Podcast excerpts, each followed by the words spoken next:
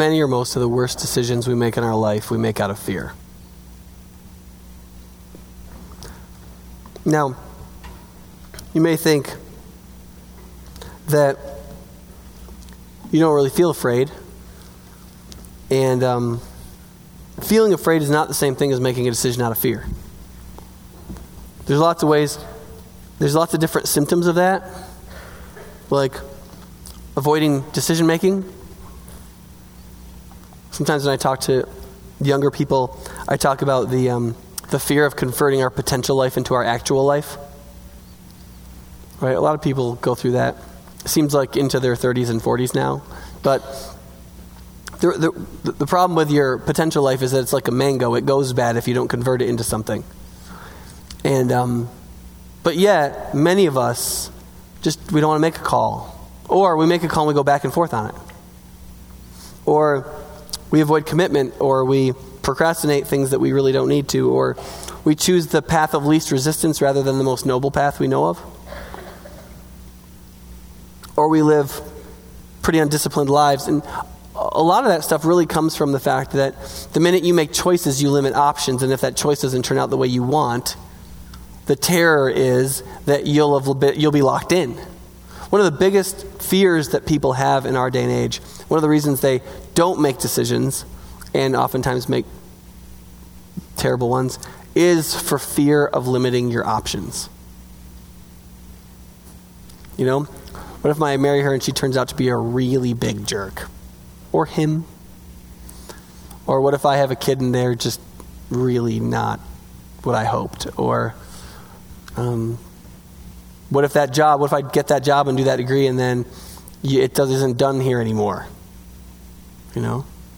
Um, in 734 BC, um, there was a king in Judah, which is a southern kingdom in Israel and his name was Ahaz, and he really, really needed a savior because he was terrified, and rightly so. Um, he'd become king six or seven years earlier, and um, it just says in the Bible that he had followed the way of the kings of Israel. That's the northern kingdom, which you've already heard by that point in the Bible for two books about how the way of the northern kings of Israel was just basically idolatry, idolatry all the time, baby. And so that's what he did, which included actually burning at least one of his children alive in worshiping one of the fertility gods. Right? It's not generally thought of as a nice thing to do. And so after seven years of that, God had pretty much had enough of it. And so he used one of the geopolitical events of the time to bring judgment, disciplinary judgment on King Ahaz to get him moving in the right direction again. And here's what happened the northern kingdom of Israel, which was north of Judah, and just to the east of them, Aram is the name of the Bible, but we know it today as Syria. To their northeast was a brewing world power called Assyria. It was on the rise. And it looked bad, and they were winning battles, and they won battles in the most brutal way possible. And they realized that the only way they were going to survive this is if they teamed up. So they teamed up, and since, you know, Ahaz and Judah behaved about the same way as the king of Israel. They thought this, they thought they'd make a triumvirate, and the three of them would stand against Assyria. And so they talked to Judah about it, and Ahaz declined to join the alliance. Right? Why join the alliance? They're going to have to fight Assyria anyway, right? Except here's how Israel and Aram, Israel's also called Ephraim, decided to handle that. They're like, well, listen, when Assyria attacks us, we can't fight a two fronted war against the largest power in the world. So if Judah's not going to join us, we're going to conquer them so that they have to join us. We'll take their men, put them in our armies, and then we'll be able to fight this thing. So instead of attacking Assyria, they team up and attack Judah. Right? It says that Ephraim or Israel came down in one battle. They killed 120,000 of Judah's troops, took 200,000 women and children as slaves back to Israel. Syria invaded from the northeast, and they laid siege to Jerusalem where Ahaz was, which included them killing his chief of staff, his head general, and one of his kids. Ahaz's kids. Meanwhile, on the far east of Judah is, was a, a country called Edom, and on the far west was the Philistine kingdom, Philistia. And they're like, dude, Ahaz is not coming out of Jerusalem. It's like Black Friday on the coastal plains. So they get their raiding parties together and they just start raiding through the towns on the east and western sides of Judah. Because Ahaz can't help, right? So they're tearing through, burning stuff, stealing crops, stealing livestock, doing whatever they want, taking back towns Judah had taken from them, right? And, and Jerusalem is holding, but that's about it. And Ahaz has to, you know, feels like he's got to do something. What are you going to do? And that is the context in which Isaiah 7 happens. So let's read it together. If you've got a Bible, go ahead and turn to Isaiah 7. If you don't, the Pew Bible, it's uh, page 1069. It won't be on the screen, and I am going to read the whole thing, so you might want to look at it.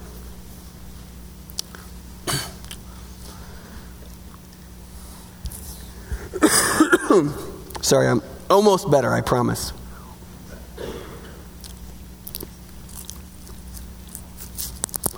All right, how we doing? Find it? Awesome. All right, Isaiah 7. When Ahaz, son of Jotham, the son of Uzziah, was king of Judah, King Rezin of Aram, that's Syria, and Pekah, son of Remaliah, king of Israel, that's also Ephraim, marched up to fight against Jerusalem, but they could not overpower it. Now the house of David was told, Aram has allied itself with Ephraim, so the hearts of Ahaz and his people were shaken, as the trees of the forest are shaken by the wind. Then the Lord said to Isaiah the prophet, Go out, you and your son, Shear-Jashub, to meet Ahaz at the end of the aqueduct of the upper pool on the road of the washerman's field because Ahaz wouldn't see him without an appointment. He doesn't want to see him, so he's going to meet him. Say to him, Be careful, keep calm, and don't be afraid. Do not lose heart because of these two smoldering stubs of firewood, because of the fierce anger of Rezin and Aram and the son of Remaliah. Aram, Ephraim, and Remaliah's son have plotted your ruin, saying, Let us invade Judah, let us tear it apart and divide it among ourselves, and make the son of Tabeel king over it. Yet this is what the sovereign Lord says It will not take place, it will not happen. For the head of Aram is Damascus, and the head of Damascus is only Rezin. Within 65 years, Ephraim will be too shattered to be a people. The head of Ephraim is Samaria, and the head of Samaria is only Remaliah's son. If you do not stand firm in your faith, you will not stand at all. Again, the Lord spoke to Ahaz Ask the Lord your God for a sign, whether in the deepest depths or the highest heights. But Ahaz said, I will not ask, I will not put the Lord to the test. And then Isaiah said, Hear now, you house of David. Is it not enough that you try the patience of men? Will you try the patience of my God also? Therefore, the Lord himself will give you a sign. A virgin will be with child, and will give birth to a son, and will call him Emmanuel.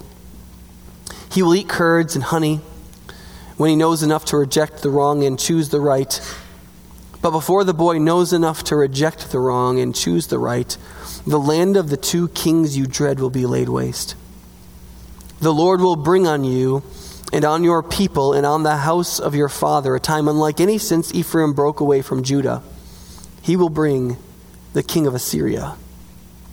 In that day, the Lord will whistle for flies from the distant streams of Egypt and for bees from the land of Assyria. They will all come and settle in the steep ravines and in the crevices in the rocks, on all the thorn bushes and on all the water holes. In that day, the Lord will use a razor hired from beyond the river, the king of Assyria, to shave your head and the hair of your legs and to take off your beards also. In that day, a man will keep alive a young cow and two goats, and because of the abundance of the milk they give, he will have curds to eat. All who remain in the land will eat curds and honey. In that day, in every place where there were a thousand vines worth a thousand silver shekels, there will only be briars and thorns. Men will go there with bow and arrow, for the land will be covered with briars and thorns. As for all the hills once cultivated by the hoe, you will no longer go there for fear of the briars and thorns. They will become places where cattle are turned loose and where sheep run. Isn't that a wonderful little Christmas passage? Hmm. This makes me warm all over, doesn't it? Now, that's what God said. Now, this is what Ahaz did. It's in the book of 2 Kings 16, 7, 18. Ahaz sent messengers to Tiglath-Pileser, king of Assyria. I am your servant and vassal. That means slave state. Come up and save me out of the hands of the king of Aram and the king of Israel, who are attacking me. And Ahaz took the silver and gold found in the temple of the Lord and in the treasuries of the royal palace and sent it as a gift to the king of Assyria. Then the king of Assyria complied by attacking Damascus and capturing it. He deported its inhabitants to Kir and put Rezin to death. Then King Ahaz went to Damascus to meet Tiglath-Pileser, king of Assyria. He saw an altar in Damascus and sent to Uriah the priest a sketch of the altar with detailed plans for its construction. And then for several verses, it talks about all the changes of worship Ahaz made in response to the king of Assyria saving him he put that altar in place and moved God's altar off to the side. And when we want to talk to the Lord, we'll use that altar for, for finding, you know, hearing from God. But this is what we'll do all our. He moved, he moved the, um, the washing basins. He moved a number of things God commanded to be there. He took down um, the, the royal awning. He took down a number of things. And it says in verse 18, this is how that passage ends. It says, He did it in deference to the king of Assyria. Right? which is not so subtle a way that ought to lead us to some question something like this Who actually was Ahaz's savior? Right? You think you might know the answer to that question, right? Tiglath-Pileser, who's no pleaser, right? That's a pun, but a bad one. Um, that's true. But whenever you have an idol that is your real Savior, what does that mean your real, real Savior is? It's you, right? Why? Because you're not trusting somebody else to manage your salvation, you're trusting yourself to manage your salvation. In doing so, you're utilizing this thing that you think you can control, which is exactly where Ahaz had it all wrong, right? You think you can control Tiglath-Pileser? Really? You think he's going to take over Damascus and take over Samaria and destroy those two countries, and then he's just going to leave you alone? Really? Think about what the prophecy says. The prophecy says, here's the good news, Ahaz. You don't have to worry about Israel and Damascus. They're like the end of a campfire. They're two little smoldering sticks. They've burned all the way out and they're almost burned out. You don't have to worry about them. That's the good news. Here's the bad news. The reason they're almost burned out is because Assyria is going to come and destroy them, and then they're going to keep coming. And they're coming for you. Right? Think about it. A child is going to be born who is who? Emmanuel, God with us. He's going to eat what? Cheese curds. He's from Wisconsin and honey, right? He's going to eat curds and honey. And when he's old enough to know right from wrong, what's going to happen? These two kingdoms are going to be removed, right? But it says in the text, if you look close, before he does that. So when he's old enough to know right from wrong, he's going to eat honey and curds, right? And before that, those two kingdoms are going to be destroyed, right? Now, honestly, what is the theological significance of the diet of the Emmanuel child? Right? Have you ever wondered that? He eats curds and, and, and honey, huh? Which it's very easy to go from there to think, oh, he's going to be like John the Baptist or something. He's going to be some kind of desert mystic. That's not what it means. It's a kid living in his mommy's house. You think he's, you think he's wearing camel belts and going around chanting from the rooftop? No, no. Do you remember the rest of the passage? Assyria is going to come and destroy everything. The only thing you're going to have are your livestock because there's going to be nothing cultivated anymore. All the farmlands are going to be totally fallow, which means if you got cows and sheep, that's great news because they can graze anywhere. There's going to be plenty of water because you're not going to be using it for cultivation. There's going to be no grain, no wheat, no barley, no nothing. All, there's going to be no grapes, no wine, none of that. All there's going to be is cows you can turn loose on things, and so you're going to have lots of milk. And there's going to be bees everywhere. Because there's going to be lots of wildflowers, because that's all that's going to be growing. And so, this little boy, when he's a little kid, before he knows right from wrong, God's going to destroy these two kingdoms. But by the time he's old enough to know right from wrong, which isn't that long from now, he's only going to have curds and honey to eat because Judah is going to be destroyed by Assyria. Or by somebody. That's not great news, right?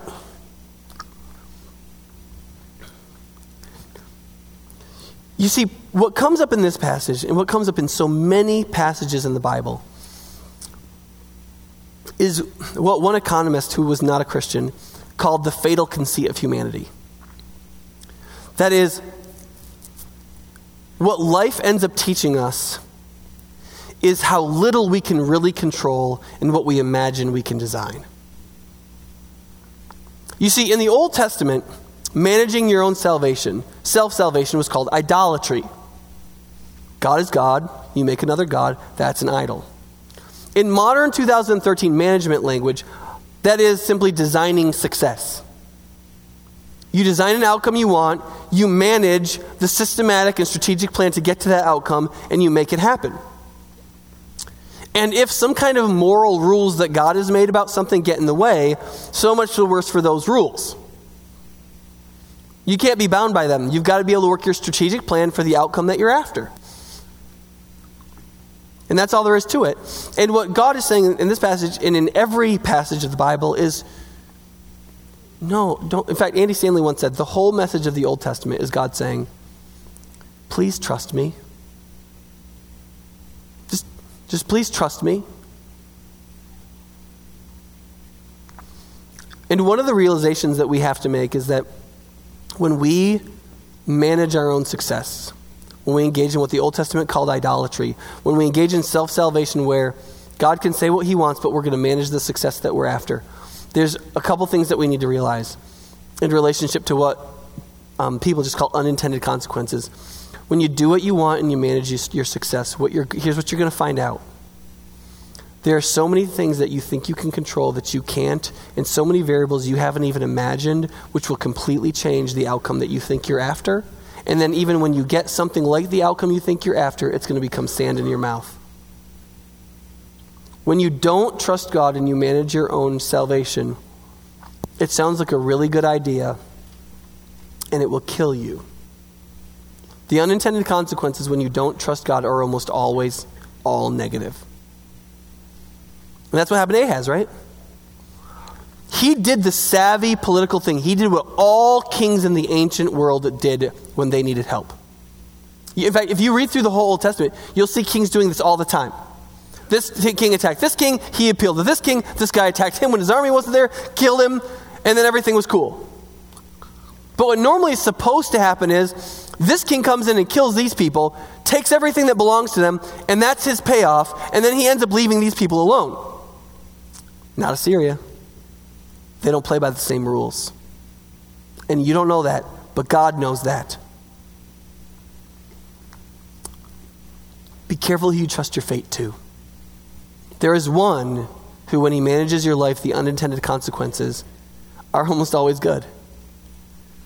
And there are a hundred other ways to manage your own life where the unintended consequences are almost always bad. The second thing about unintended consequences to look at Oh, sorry. Sidebar. One of the things that people, I needed to cover this because this is where people get cynical about Christian faith.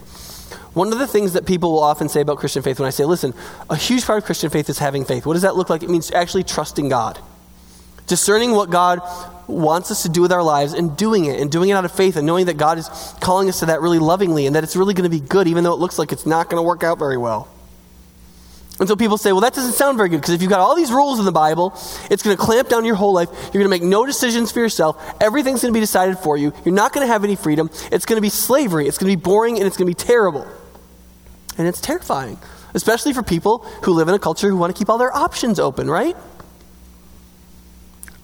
But one of my um, seminary professors, Paul Hiebert, said this one time. He said, One of the things that sometimes, for some reason, escapes people is that every example of a servant of God in the New Testament where Jesus is telling parables is always a steward, which is basically a manager, which isn't an accountant. So think about this way this guy on the left, right? His name is David or Douglas Elmendorf. He's the chairman of the CBO. The CBO is the Congressional Budget Office, right? Now, I would never want to work in the CBO. I really admire those people. In fact, I really admire accountants because here's what happens at the CBO Congress, both parties of Congress, want to know the numbers on something. So they tell the CBO what assumptions to make mathematically, and then they tell them to do the math. And then the CBO does the math, the politicians state the math publicly, and it's always wrong. Always wrong. Always wrong. Oftentimes, trillions of dollars wrong from both parties. And people go, the CBO was so wrong. And the CBO says, and they're right when they say it, they go, listen, we just do the math. Because they're accountants. They actually don't have the right to do anything but the math. The politicians tell them what to assume. Assume this interest rate, assume this much job growth, assume this, assume this, assume this, assume this. They get told the variables, they just are supposed to turn the computational crank. And then everybody goes on TV, and what do the politicians say? They say, not, I gave preposterous assumptions to the CBO, and now they say this. They say, the CBO says, blah, blah, blah, blah, blah, which is nonpartisan. Except you gave them partisan, right? It's crazy. And so the CBO people go, look, dude, we're accountants, okay? We don't make this stuff up. We don't get to decide what it is. The Republicans told us it's a debt, and we just we just cranked it out and we gave them the report. That's all there is to it. Don't blame us. And they're right because they're accountants. Now, they're not right because they're accountants, but they're right in this case because they're accountants. That's totally different from being a colonel. Right? Now, both accountants, the head American accountant, right, and a colonel are both men or women under authority, right? They're 100% under authority. They don't have the right to do whatever they want. Right? Can we all agree on this? Okay. But the scope of what they're doing is totally different. The accountant is told exactly what to do, and they have to do exactly what they're supposed to do, and that's it. And that is not the metaphor the Bible uses for you being under authority if you believe in Jesus. The metaphor that the Bible uses is much more like a colonel. Are they under authority? Absolutely. Are they supposed to make tons of decisions by themselves, invoke an enormous amount of creativity, take an enormous amount of risk, decide who to believe in, who not to believe in, train, decipher, deliver, plan, execute? Absolutely. Are they free men doing amazing things? Yes. You see, you just got to get your metaphor straight. Right? Are we going to be under authority when we follow, when we trust God instead of our own self salvation? Yes. Is it going to be terrible? No. Are you boring if you're an accountant? It just depends on you.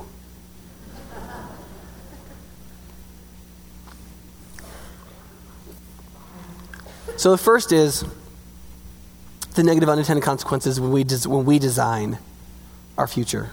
you you'd be terrified to know how little you know about the variables you can control. And when you, when, you, when you plan your own future, what you can see is so narrow that you'll always blow it. But the, other, the next thing to think about is the positive unintended consequences from God's design. Now, I'm not going to talk about this now because there's not a lot of good unintended consequences of this event, sadly. Ahaz doesn't believe, and so he doesn't get good unintended consequences. Except, except, remember the 200,000 people taken to slavery I mentioned before? Right? Think about them, right? Like they, they didn't have a dog in this fight. This is God's discipline on Ahaz, and now they're getting taken to slavery, right?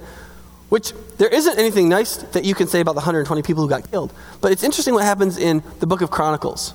It talks about this. The Ephraimites come down, they take all these people captive, and they're taking them back to Israel as their slaves. They're like, yeah, man, we won. And this is what it says happens. The Israelites took captive from their kinsmen 200,000 wives, sons, and daughters.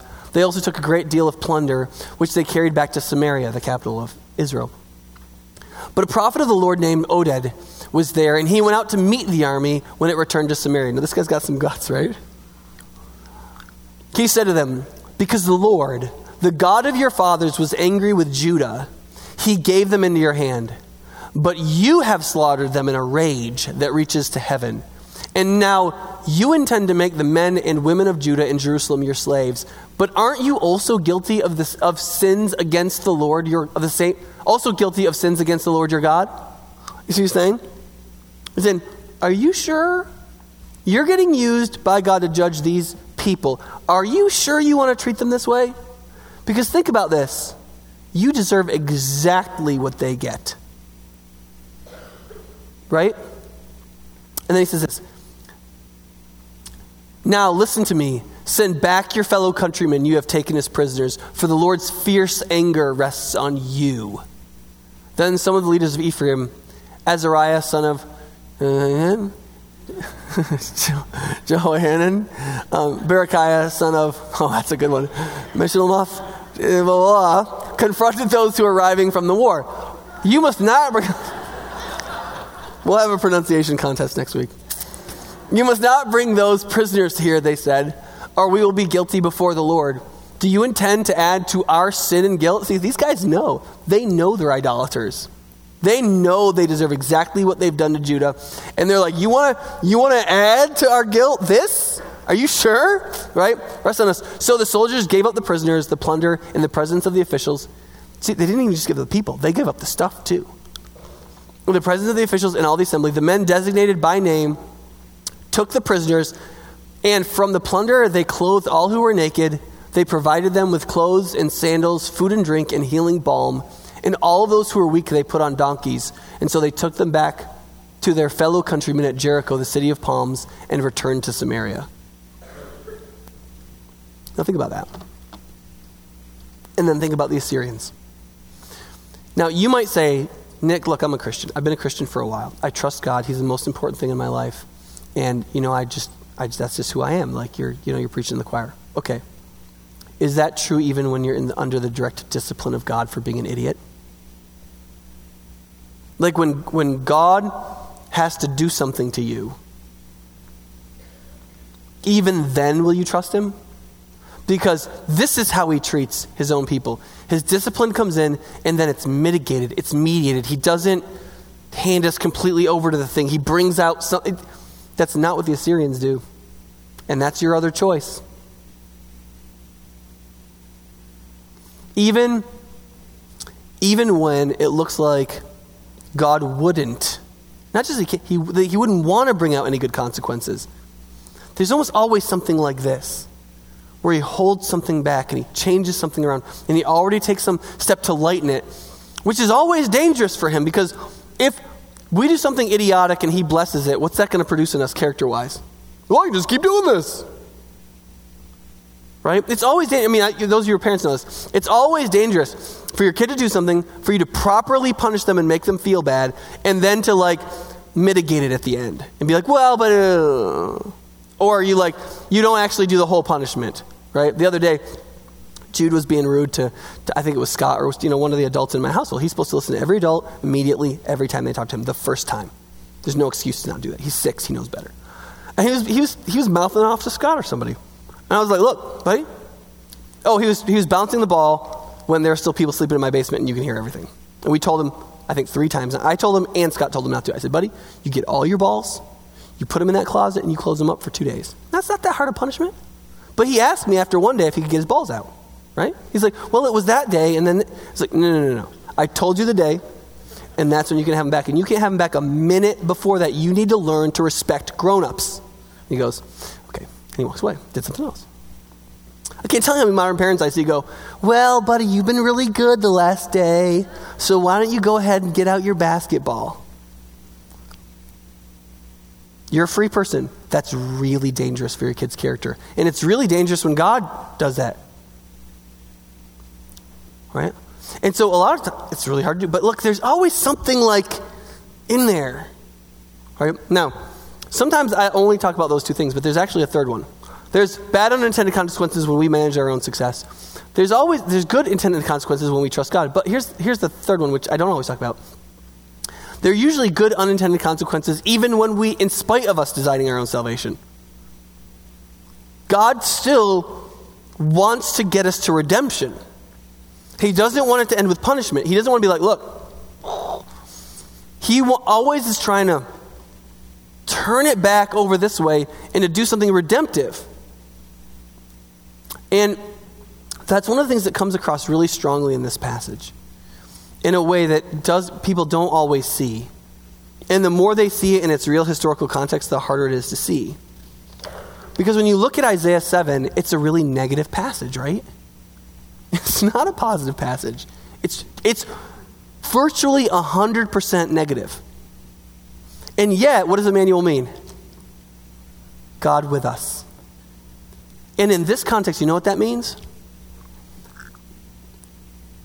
To destroy you. That's what it meant in that passage, doesn't it? Which, now, in case you don't think that, you're like, Nick, you're just kind of, you always make things more negative than they need to be. That's true, just not in this case. Okay? The very next chapter works this out more. And this is what it says. This is God speaking. Because this people has rejected the gentle flowing waters of Shiloah and rejoices over Rezin, the son of Remaliah. Right? He's talking about, about Israel, the northern kingdom now, because they're hanging out with Rezin, who's the Aram guy. Got it? Therefore, the Lord is about to bring against them the mighty floodwaters of the river, the king of Assyria, with all his pomp, and it will overflow its channels, run over its banks, and sweep on into Judah. So you see the, the metaphor here? There's this now because you won't accept just the trickling provisional water of God that He gives you gently, He's going to bring water. He's going to bring a lot of it. It's going to be a rushing flood from Assyria, and it's going to come in from the northeast, and it's going to rush over Israel and destroy it, and rush over Aram, Syria, and destroy it. And guess what? It's going to have a whole lot of momentum when it hits you. He says it will overflow its channels, run over its banks. It will sweep into Judah swirling over it, passing through it, and reaching up to the neck. Its outspread wings will cover the breadth of your land, O Emmanuel. So the boy who's born in that land is going to cover everything. And then here's the fun, punny metaphor that's meant to be annoyingly ironic. Raise the war cry, you nations, and be shattered. This is, go ahead, go ahead, resist Assyria. Don't believe me. Don't repent. Don't turn around. Don't seek redemption. Just decide you want to keep going. You just go ahead and do that. This is, this is how he's talking, right? He says, You nations and be shattered. Listen, you distant lands. Prepare for battle and be shattered. Prepare for battle and be shattered. Devise your strategy, but it will be thwarted. Propose your plan, and it will not stand for Emmanuel. God is with us. And who is us in that context? The Assyrian warlords. That's who it is. Which has led many modern unbelieving scholars to say that when Matthew put this passage into his gospel, to say it was about Jesus, the virgin will be with child, they're like, dude, he just saw the word virgin and he just flipped out. And he just took this and he stuck it in there. It's totally out of its context. Doesn't mean anything like this. He's just simply abusing an Old Testament prophecy to do what he wants with it. And so here it is in Matthew. But after Joseph had considered this, meaning divorce Mary quietly because he found out she was pregnant, an angel of the Lord appeared to him in a dream and said, Joseph, son of David, do not be afraid to take Mary home as your wife, because what is conceived in her is from the Holy Spirit. She will give birth to a son, and you are to na- give him the name Jesus, because he will save his people from their sins. That's what Jesus means. All this took place to fulfill what the Lord had said through the prophet, quote, the virgin will be with child and will give birth to a son, and they will call him Emmanuel, which means God with us. Now, isn't that embarrassing, right?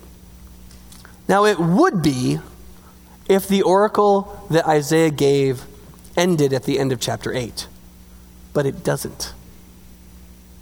The oracle in the Syro Ephraim war to King Ahaz goes from the end of chapter 6, really the first verse in chapter 7, but it's, it's sort of shaded in the first, and it goes all the way through to the end of chapter 12.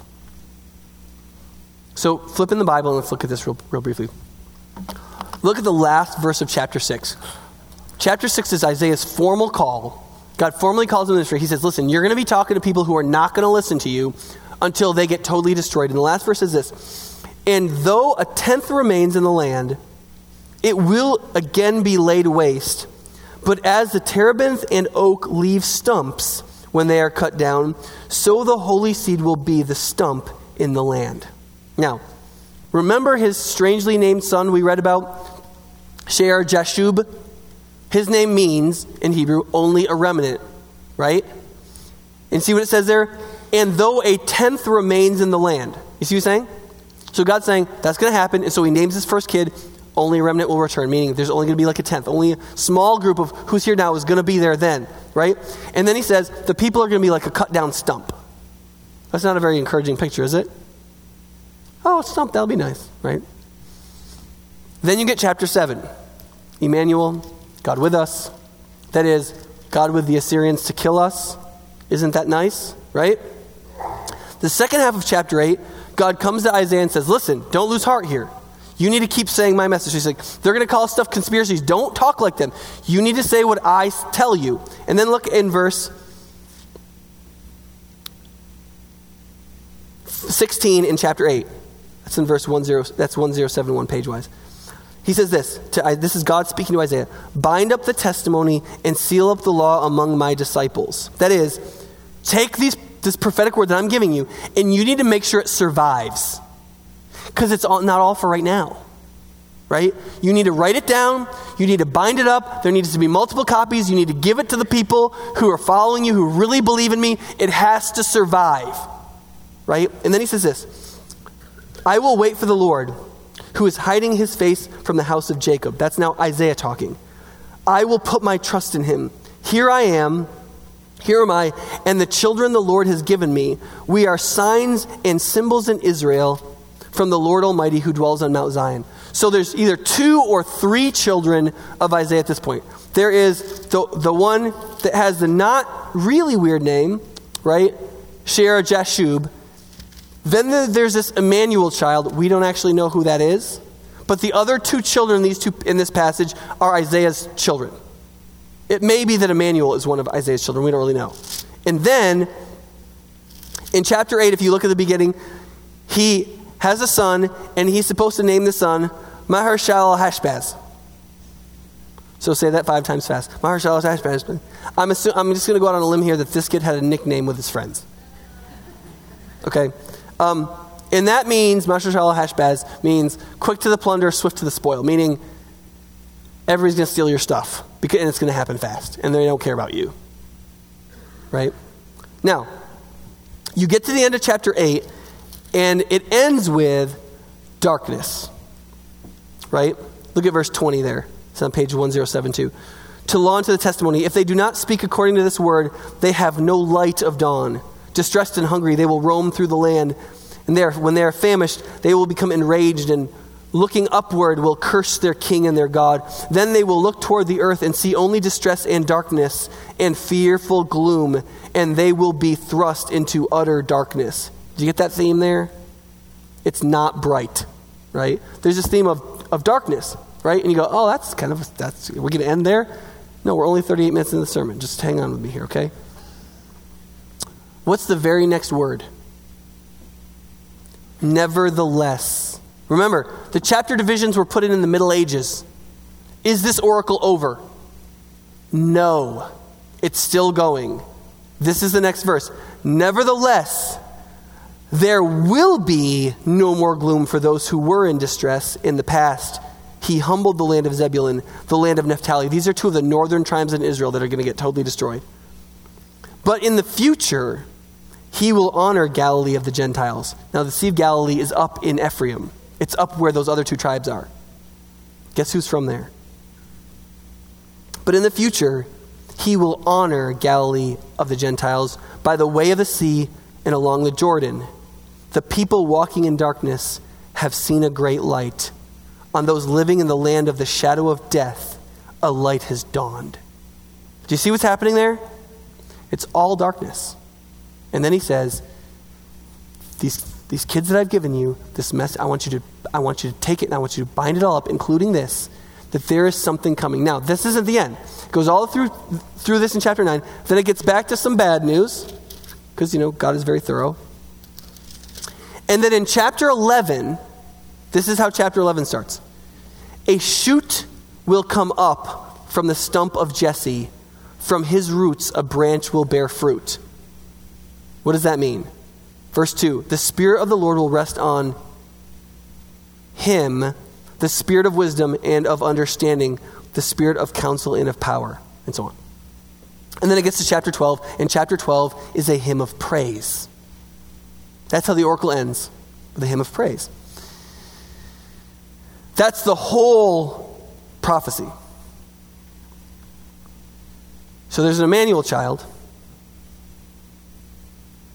That child, if he's one of Isaiah's children, is also a sign and symbol of something to come, chapter 8, even though he's an immediate symbol of the destruction of Assyria.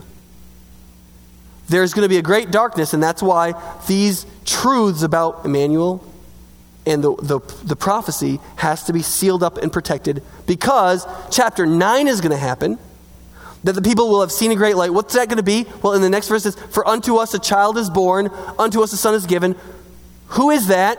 Chapter 11, from the stump of Jesse, there's going to be a sprout. Now, wait, who's Jesse? David's father. So the line of kings is going to fail. That's going to happen.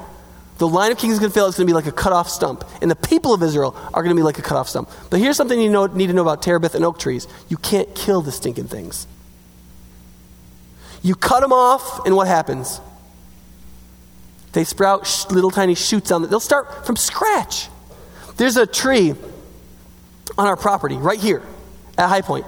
It's over there. You can see it if you're driving out that way. It, it, it was a tree that they cut down last year. It was really old. I mean, there's no way two people could even get their arms around it. And the, the guys who run maintenance had to cut down because it was hollow in the middle and there were raccoons living in it and an ostrich and stuff like that. And so, sorry. And so they cut it down. And then what happened? It sprouted. It doesn't want to die. It's not dead. It's got more to do. And that's the thing about oaks. Like you think, look, dude, you had a good 500 year run, okay? Like, we cut you off and we're done. But there's still life in that stump for some reason. And it put out this shoot. And it's, listen, if we don't kill that thing, it's going to grow a whole new tree. Now, do you see this? This is Emmanuel. He's a symbol of something to come. A light is going to dawn on those in darkness. To them, a child is going to be born, a son is given. So there's more than just this Emmanuel, there's another one that chapter 9 speaks of. Who's he going to be? He's going to be from the stump of Jesse in the line of David. He's going to be a new king, even though the line of kings of David is a stump. That's not going to keep going. It's over. But one king, one sprout will come out. And that will be the sprout, if you go back to chapter 9, that will be the light of the world, so that you can end the oracle in chapter 12 with a psalm of praise. It may be that God knew in 734 BC that the only way to give people the kind of hope to act the way they had to in fear was not just to point to the Emmanuel that was a sign that they were going to get captured or die, but he was going to have to point forward because they could only deal with their present fear if they could somehow believe in some way in the one who would kill all human fears.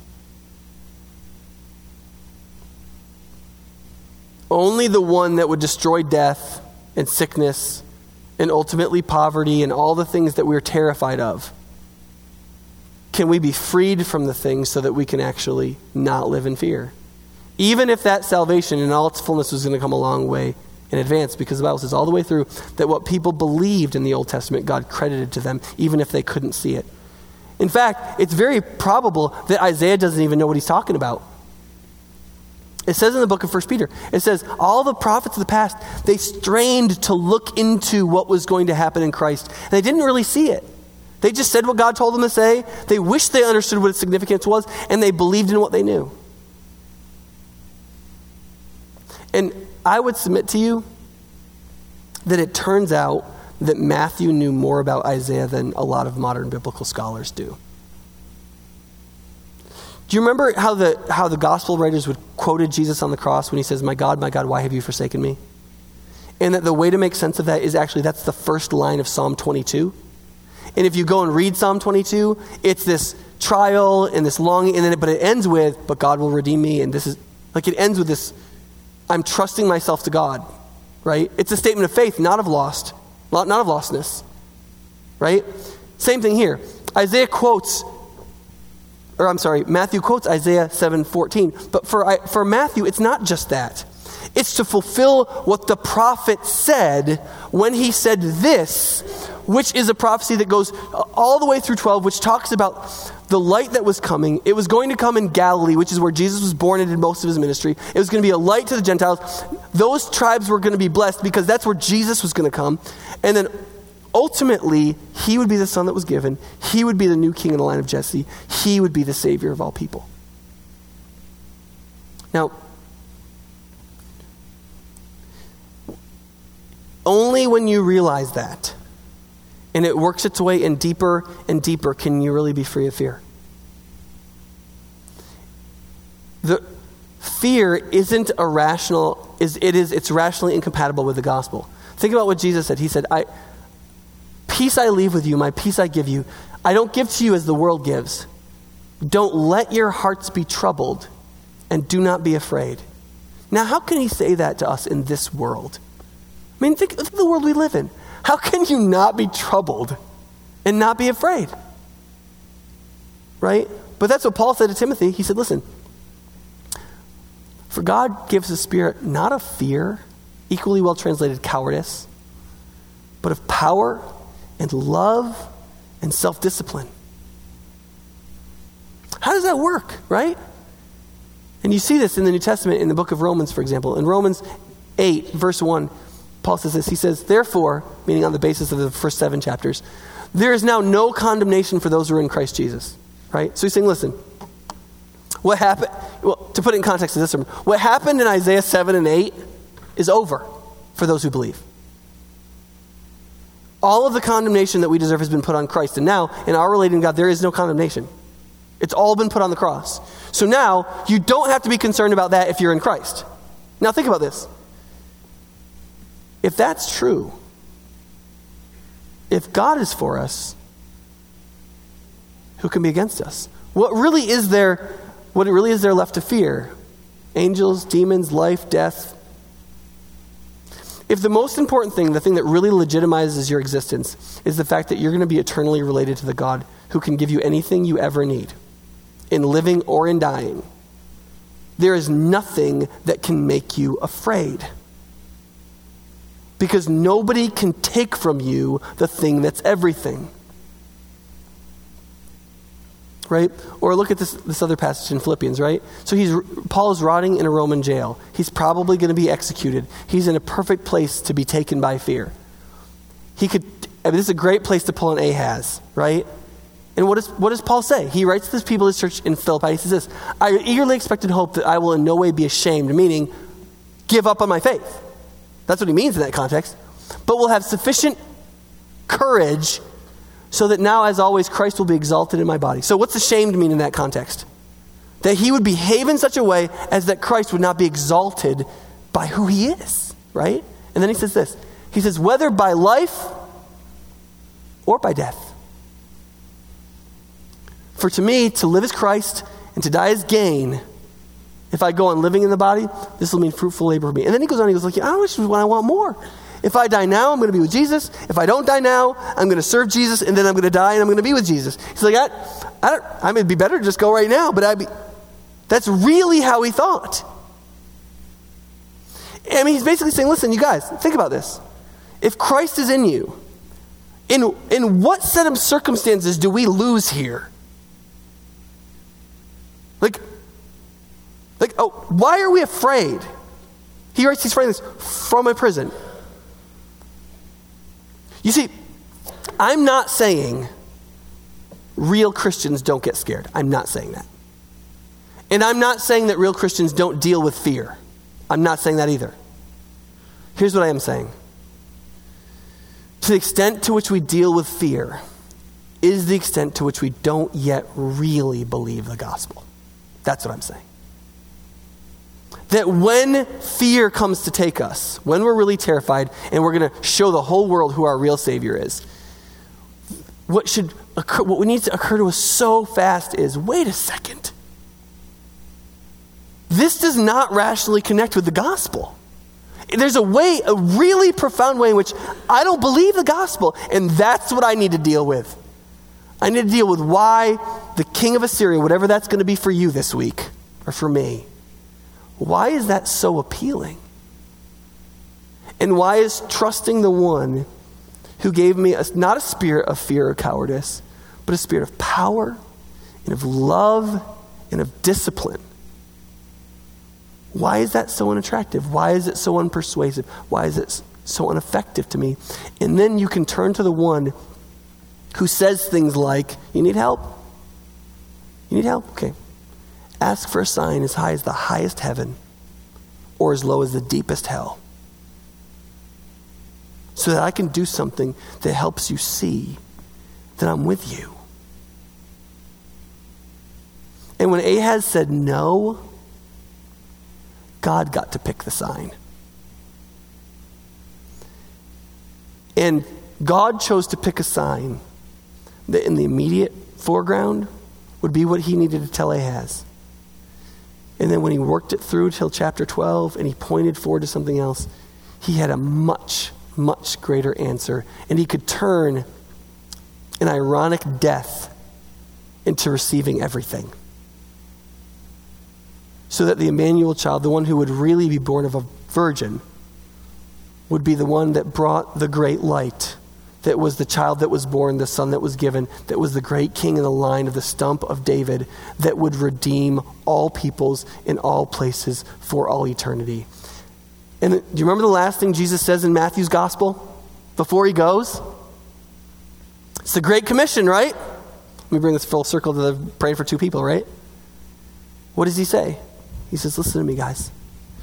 All authority that there is, all the authority that there is in heaven and on earth has been given to me. Therefore, go, make disciples of all nations, baptizing them in the Father, the Son, and the Holy Spirit, and teaching them to obey everything that I've commanded. That's the part we normally pay attention to. Then how does he end it? And I will be with you to the very end of this age or world, however you want to translate it. Do you see how Matthew brings the whole thing in? It starts with this is what happened to fulfill the word of the prophet in Isaiah. Surely I will be with you to the very end of the age. You don't have to trust in yourself. You don't have to trust in your management ability. You don't have to trust in your design of your future. You don't have to trust in yourself. You don't have to trust in idols. You don't have to trust in any of that stuff. You can trust in this one who went this far to say, if you will trust me, God is with you. He'll be named Jesus because he'll save his people from their sins. And when his people are saved from their sins, what's true? Romans 8 1. Therefore, there's no condemnation for those who are in Christ Jesus, which means what? That if then God is for us, who can be against us? And therefore, for me to live is to Christ and to die is gain. In what situation do I lose here? Because God hasn't given us a spirit to be cowards. He's given us a spirit of power and of love and of self discipline. Because He's with us. And all He wants to say is if you don't, if you don't stand in your faith, you won't stand at all. Let's pray. Father, um, thanks for this passage. Thanks for whatever insight there was in this sermon. Thanks for the people here willing to listen substantively. I pray, God, that as, as they read the passage this week to prepare for small group, that you teach them more out of it. I pray that you'd help us to see how you've come to be with us in Christ and to receive the full promise of it. And we, I pray for the death of fear in all of us, and that we would make any decisions out of fear but that we out of faith and trust in you. Help us to see that in your word, the opposite of faith isn't unbelief or atheism, it's fear. And that you're calling us to one and not the other. And you've done it so well, and help us to rejoice in it. As we sing right now, God, help us to, to cherish and express how we cherish this truth. Pray in Jesus' name.